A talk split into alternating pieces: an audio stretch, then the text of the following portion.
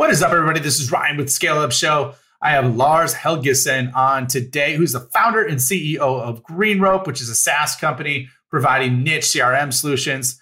Really, really cool about Lars. Bootstrapped from absolutely nothing, uh, found a way to make it, has dealt with adversity through his life to come out the other side and then just keep trucking. So, the tale of perseverance that this man has is unparalleled. You're not going to want to miss this. Check it out. How do you grow like a VC backed company without taking on investors? Do you want to create a lifestyle business, a performance business, or an empire? How do you scale to an exit without losing your freedom? Those are the questions, and this show is the answer. Welcome, everybody, to the Scale Up Show. This is your host, Ryan Staley, and I have a very special guest with me today. I have Lars Helgeson, who is the author of the book CRM for Dummies. He's also founder and CEO of GreenRope, uh, which something really cool about Lars is he's built everything from scratch, used the savings from the Air Force, and 23 years later, he's still running and gunning with a software company that he bootstrapped. Lars, welcome, man. Happy to have you on the show. Thanks for having me, Ryan. Really appreciate being here. Yeah, no problem, man. um, so excited to get into your backstory, how things operate eh, over at GreenRope, and but before we do that, let's do a real quick revenue rundown. So where are you guys at in terms of the stage of the journey that you're at in terms of your ARR? So we're about two million. Um, we've been stable at about two million for the last few years. Um, I think COVID definitely uh, affected our business model, just in the sense that we lost a lot of customers who went out of business as a result. Um, and so we're changing our strategy a little bit, and we're focusing um, our energy on you know on we've always been focused on organic growth but um, to find a way to kind of break that 2 million ceiling uh, we're changing our strategy a little bit to go more into a partner focused approach. Okay excellent man. So that, that was going to be my next question. What's your primary revenue growth go to market strategy um, that you're deploying right now so we are a CRM and marketing automation platform. Um, we we do a lot more than that, but in our system, it's a it's a subscription based model where companies will come to us and our, our pricing model is very simple. It's all based on the number of contacts. You get all access to all the features, and you know the, as you scale up a larger business, you pay a little bit more. Um, but the idea is to um, to if we can scale and create more direct clients, companies that come to us directly for the use of the platform. And then also, we launched a white label, private label um, partnership program where people can take our technology and basically we become a wholesale provider of the technology and support services to them so that they can then take the technology under their brand and approach their niche with their own sales marketing and support uh, team then um, through that partnership that's the other avenue of growth. So it's really it's a direct model and this partnership model at the same time. And um, you know, and so in in that way, we you know we make a lot less per user when we're going through our white label uh, partnership model. But the idea is to to hopefully be a technology backbone so that those partners can then approach their niches, make a lot more revenue with the use of our technology, and then we can support them and help them in their growth. Okay, makes sense, man. So how how large is your team? We're not big. We're uh, 18 people. Um, so you know, compared to some of the other ones out there that are funded, and you know, it's it's uh, it can be challenging, you know, to be small like that um, to compete against large businesses. But we've got some really talented, um, very hardworking people on our team, and um, you know, just not a lot of not a lot of BS when we need to get things done. We just we get them done. Yeah, excellent. And, and then obviously we talked that your your bootstrap before, uh, so we we hit on that. So um, so let's get into you how kind of how things began, right? Because um, you know one of the things you mentioned is like, hey, I, I started this off. I, I use this my own savings, and I created something out of nothing. Uh, well, that was the general gist. Those were your exact words, right? So walk us through that process, and then like, how did you how did you create enough momentum to overcome the lack of funding in, in the early days? Yeah, I mean it's it's always hard, right? I mean, the, the good news is when we started back in 2000, there wasn't a lot of competition in our space, and we started in email marketing back in those days, it was really just MailChimp and Constant Contact. And I started a company with a partner back then um, called Cooler Email. That company went for about eight years, and then we realized that as as email marketing was becoming commoditized, that if we could come up with a different, more far-reaching type of a of an approach, that we might create more value for our clients. And so we embarked on this journey to create a CRM and rather than um, focusing on just on the sales aspect for that CRM, we really looked at the whole marketing mix, all the different things that go into like, you know, the you've got email, web, forms, you know, surveys, um, social, mobile, like all these things that that usually businesses have in different platforms. And bringing that data together really is is challenging, especially when you want to make it useful and usable and visible to the people that need to have it, while also still maintaining the privacy and and security issues with having all that data in one place. Um, it's a difficult thing to design and and make work well. And so we've really endeavored to make that process as simple as possible, and um, and we really want to make it so that if when a company comes to us and we work with businesses we work with governments we work with nonprofits but we want it so that when they come to us, they're able to access the technology that they need um, in relatively short ramp, and then add on the things that they need to make them to make their business run in a way that's that's simple that doesn't make them feel like do i really want to tackle this this giant thing? You know so if you want to go beyond just say sales and email marketing and you want to start doing uh, text messaging marketing or if you want to do um, you want to integrate a learning management system or a survey system, all, all these things that a lot of companies use or should use. Um, how do you make that easy for them, both from an implementation side so they know how to use it, but then also to have the data that's gathered by that usable by everybody else on the team? So, you know, if you've got a marketing person that's sending out emails and they want to build in survey responses, but those survey responses have to go to, say, a salesperson how do you make that easy? So, um, so that's really our our goal and our our reason for why we exist is to is to really make that process an easy thing for for businesses, so that they can um, they can look at all those elements of how they do business every day, use one system for it all, and and set up the the the ability to to to connect all of that in one in one system.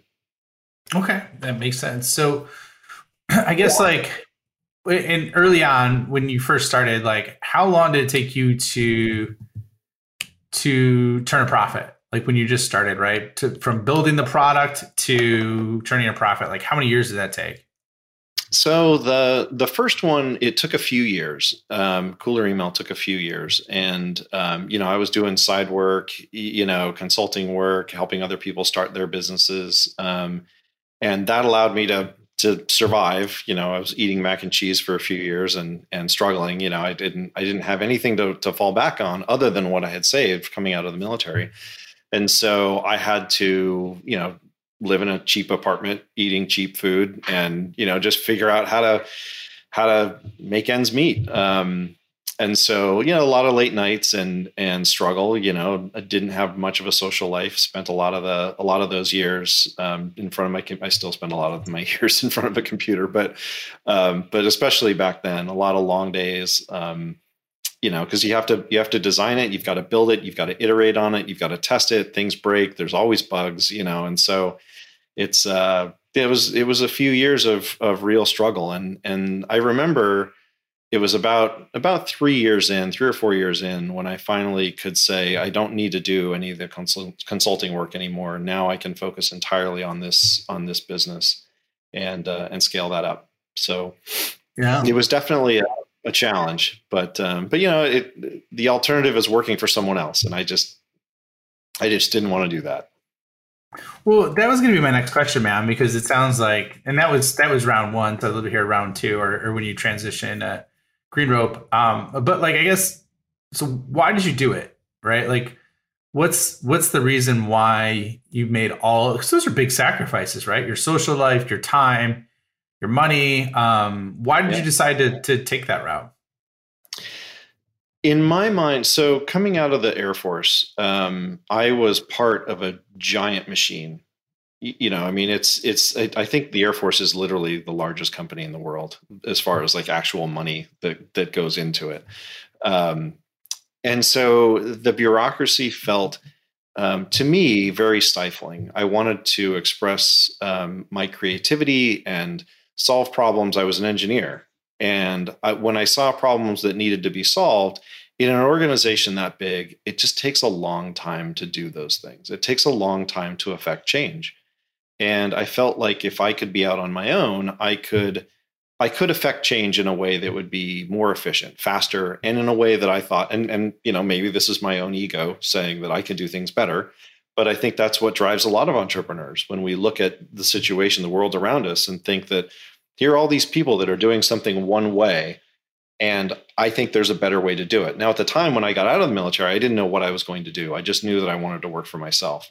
And so i kind of struggled trying to you know i was doing this this side work and trying to figure out well what would be a great thing for me to to create that some that could actually be useful and um, and and create long-term sustainable value. And so that's when i stumbled upon sort of this email marketing idea and started working on it. And you know and then it was you know i still wasn't sure if it was going to be worth anything. People said well you can send email for free. Why would you why would anyone pay you for email marketing and so then you have to think well what can you offer that people would actually give you money for and so that was and, and that was the valuable lesson in realizing that is sometimes we hear people say to us what you're doing is never going to work what you're doing can already be done with this free tool so as entrepreneurs, if we can think uh, sort of outside of that limiting box and say, all right, well, we can do something better than what's out there for free. We can provide some value. What what is that value, and what's a reasonable price for it?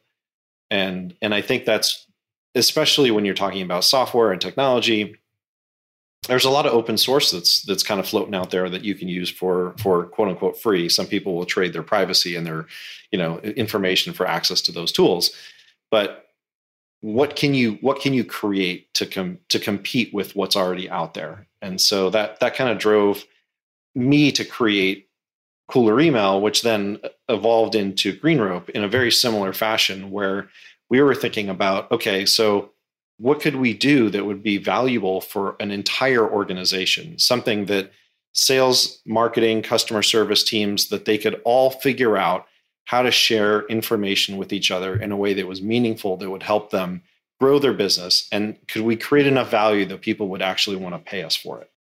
No that makes sense man and i can imagine like i we were acquired by our company and early on, and it I went from a small company, maybe 150 people, to company with I don't know, maybe Fortune 1000. And so, uh, yeah, it, the, the, bureaucracy is huge, and I can imagine in the military as well. Um, there's a lot. Of, I don't want to say red tape, but basically just processes and procedures stacked on top of each other. They could be um, frustrating to deal with. So, so now that you've gone through all this, you know 20 years later do you think you made the right decision with the route you took? Or or now that you know what you know would you take a different route? Um, yeah i mean obviously i've learned lessons over the years. There are things that i would do differently. Um, at, at the time i started my other company um, i had a business partner who was very good at at what he did at, at business development. Um, but there were there were some ideological differences that we had um, and eventually our directions kind of we just decided to go in different directions. And unfortunately not having a clear separation in our working agreement made things very very difficult and expensive. Um, and so i would that's probably one of the big things. I think you know a lot of entrepreneurs start with somebody else because they feel like they don't have the complete tool set which is a reasonable thing. I mean it's hard to know everything about running a business from the technology to the operations side and sometimes we don't have enough money up front to be able to pay for those things and so we bring on equity partners and then when those equity partners decide that either they don't want to work anymore or they want to go do something else and they still want to hold on to that equity what do you do as an entrepreneur? Do you allow basically that dead weight to stay with your company? And that's um that's a challenge. It's a real challenge. And so and and and it's one that i've heard repeated many times And so I would say that's probably like from an equity perspective of in the startup phase of a, of a company, that lesson is really important um, to make sure that you have very clear non-performance, um, you know, exit clauses, things like that, um, that are that are just they're hard to craft. They're hard to set up. You know, people you don't want to go into a marriage planning for a divorce but when it comes into running a business you have to you have to do that. And um, lack of doing that is very expensive. Um, and especially if you get in business with a lawyer then you're i can see that being tough. So what i guess like what's been your yeah and i know you mentioned you're you're shifting eh, we talked about your go to market a little bit in the licensing uh, to break through that that 2 million barrier what what's the the single biggest challenge that you run into in terms of trying to grow faster? Um, it is it is truly it's access to capital. Um, you know, and that's that's the big thing. When you choose to grow organically, you can only apply the capital that you have in your reserve that you can make. And I think that it's possible um, in some markets, especially if you're in an emerging market, um, when you're in a more mature market, that becomes more and more challenging as the market matures. And I think that's that's what we've run into. Um, because some of our competitors are very well capitalized. They are able to outsource software development, um, you know, to large development teams. They've got larger sales forces. They've got larger marketing budgets, and so for us to compete with them gets harder um, simply because as the crm and marketing automation market matures there's just there's more competition. There's more and so um, to rise above that competition you can rely on sweat equity only to so much extent. You can you can and so i would say that that is probably our biggest challenge is um, our marketing budget just is not that big. Um, and so and we don't have all the resources that we can that we can throw at creating awareness. And so i would say that's that is our greatest challenge um, is it really does boil down to awareness. Um, because the rest of the funnel we have down to a science. We, you know we use our own technology to manage our own business and it you know we can see every step of the funnel where everybody goes like you know all those things. But when you don't have enough money at the top to drive enough people into your funnel then you have you're you're just limited in your in your growth yeah. No, I can see that, man. I can definitely see that because the CRM space is very, very mature. Um, so attention's at a premium for that. Uh, anything truly unique you, you're using to get attention then on, on a tight budget that you guys are doing as a company? I don't know that we're doing anything really unique. I mean, that's part of the thing too, is that um, you know, marketing, especially digital marketing and and marketing for software technology companies, is also just as mature as our as our technology. So um, the things that we try to do is is find the the partners that that see our technology and understand the value that it brings and, and provide a lot of value to that. So in terms of what we do that's different, I think the the white label, the private labeling of our platform is something that's um, that is there are very few companies out there that do that. Um, and so we try to find ways to get to either the consultants or the agencies or the, we also work with software companies that are looking to embed our technology inside of them. Um, so if there are, we try to find ways to approach those particular niches, uh, whether that's through Google, PPC, finding influencers, things like that. But you know, it's a it's a challenge, like you said, on a on a small budget. Um, there's only so much you can do. So yeah. Uh, so that's that's really our approach. no, that makes sense, man.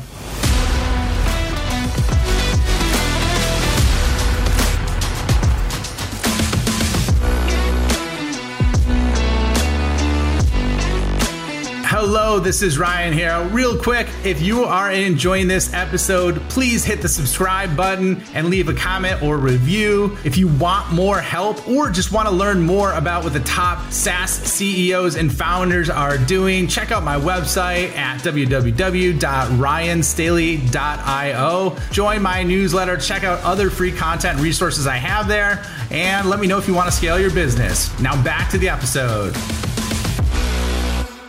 So I guess moving forward, you know, like or I, looking backwards as well, I, I think like what what would you say that that's like your unique ability as a leader, as a founder that that you think you do better than anybody else, right? Like, what's your your number one unique ability that you have?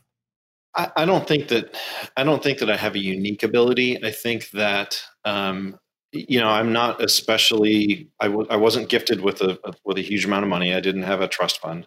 I'm not especially brilliant or intelligent, but um, but I think I I work hard, and so I think that's the the one thing I I, I kind of claim my ancestry. I'm Norwegian by descent. I've descended from farmers, you know. So um, I think it's it's a matter of I, I try to think of of things in as simple terms as possible, and I feel that if I if I want to make something work, I work at it and I just I keep working at it until I get it.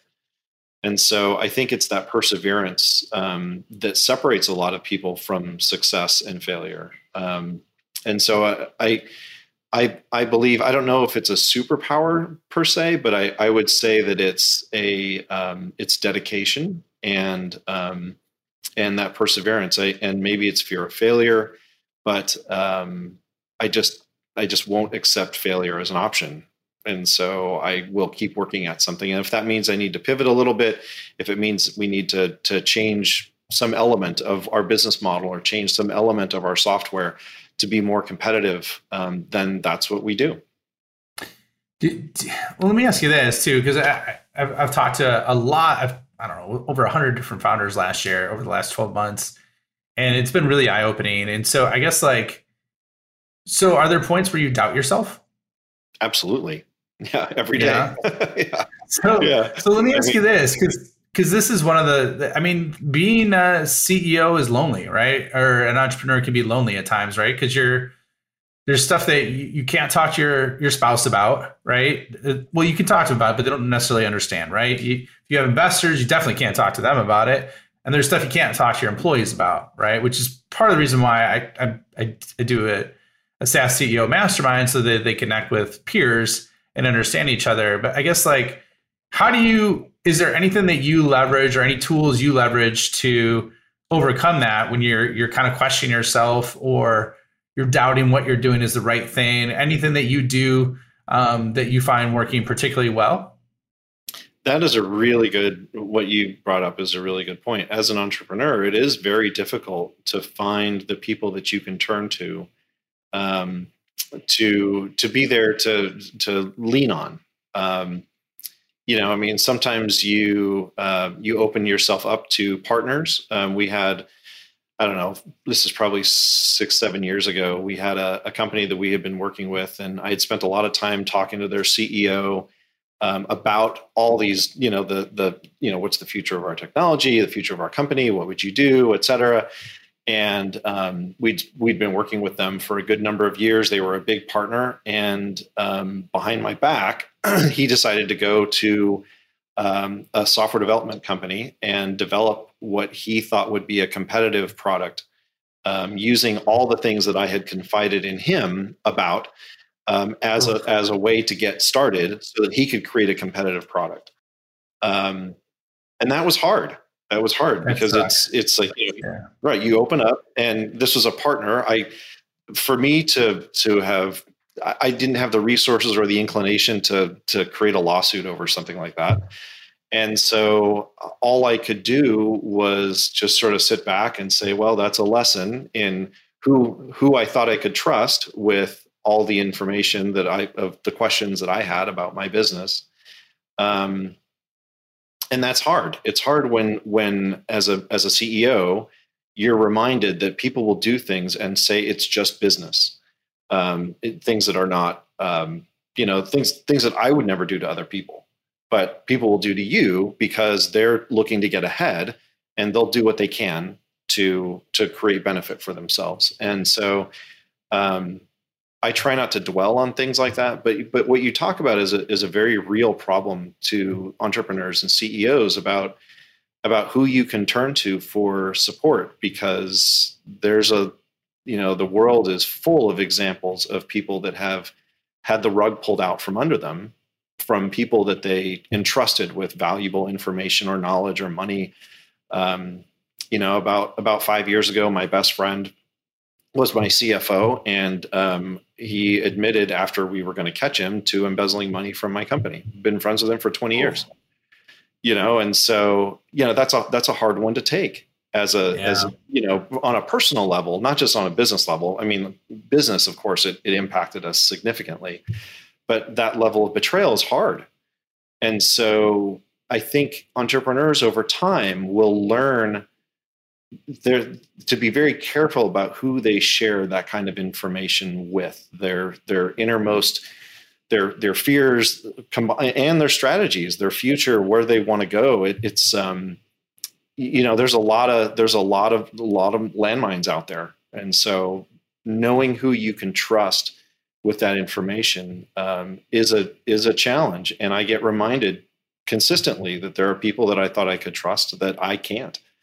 um, and so you, I think most entrepreneurs learn to be a little bit more self-reliant. So you spend time reading books on things, watching, um, you know, listening to podcasts like this one, um, where you can learn from other people's mistakes, hopefully, um, and and try to um, you know make the make the right decisions when sometimes those right decisions just aren't they're not clear in front of you especially when you're in a smaller business and you only have so many resources and you just can't throw everything at everything and solve everything right away. And so I think that's um, that's a that's a big challenge. Yeah, I, I would. It's it's tough, man. I mean, um, yeah, it is it is tough, right? You definitely got to be guarded, and, and there's, I, I mean, it sounds like you've had a bad run with with some things, so uh, my heart goes out to you on that. um, so, yeah, I mean, it, it, I would say perseverance is definitely huge, man. If you run into things like that, that's that's been um, absolutely critical. I guess to shift gears a little bit, you know, where do you see the future of tech going over the next three to five years? Well, just to jump back on what you said, I think I think it's important not to become a victim either. You know, like everyone's going to have bad things happen. You know, so I think the perseverance really is about saying, okay, so that took a hit. I can react and I can recover and I will I will move on and, and be stronger and better for it. So, um, but anyway, yeah, going back to what you were saying about the, the future of tech, I think I think it a lot so much depends on on emerging technologies. You know, I mean, and and in which particular niches you you mean? Because in software, I feel like a lot of internet technology has become fairly um, fairly mature. You know, I mean, there's there's you, you might fee, see some differences in how things are done, um, but I think given the amount of time that is you know, and energy and resources that have gone into software, I don't I don't know that we'll find anything so radically new, such as you know like the internet. I think I think things like um, you know, like uh, the things that Elon Musk is so known for being the spearhead for. I mean, I know he's got a bad rap these days because of you know all the all the things, but um, you know, it's the where we're going with technology now seems fairly mature in terms of you know, like it's no longer is there something new that we can do with our browser? You know, is there because most of those things have been done. It's just a matter of iterating to make them better. Mm-hmm. Uh, and I think that's really where the at least in the near term where technology is going. It's really all about usability, user experience. How do we make things streamlined? How do we automate things? So the more things we can automate and and take the human interaction out of, I think the more um, the more value you're going to bring to a business. Because I think you know it's the capitalist model. Everything trends towards efficiency. So as you can create a more efficient system, whether that's through the use of software or other sorts of machines, robots, whatever, that's where technology is going to go because economically that's where it has to go to be competitive. Yeah. Totally makes sense, man. Well, unfortunately, we're up on time, but uh, it's been great having you on the show. Where can people find you? Where can they find out more about GreenRope? And then we'll wrap it up. So yeah, so we are greenrope.com. Um, we also have completecrm.com, which is the site that we use to talk about our partnership um, portal. Um, and I'm on LinkedIn, so happy to connect with you there. I'm also on Twitter, Lars Helgeson. Um, but um, So yeah, connect with me in any of those ways, and I'd be happy to, to talk to anyone about the technology and be a resource for uh, anyone who's interested. Excellent. Well, Lars, I, I, really appreciate having you on the show, man. And um, it was good just hearing your journey and all the ups and downs that you had on your way. And you're still fighting, man. You're still here. So yep. congrats on making it through and then, you know, looking to take things to the next level. All right. Thank you very much. I really appreciate being here. Thank you for checking out the Scale Up Show. My mission in life is to help founders and revenue leaders avoid all the pain and suffering in revenue growth so they can flip it and create a life of their own design. So if you enjoyed this show, please like, review, share it on social, and more importantly, just share it with a friend. Share it with someone that you think could learn and benefit from what you heard on today. But the more we get the message out, the more people we could help, the bigger the impact we make, and the bigger the community gets, which helps everybody. So once again, thank you for being a loyal listener. I appreciate you and look forward to seeing you on the next episode.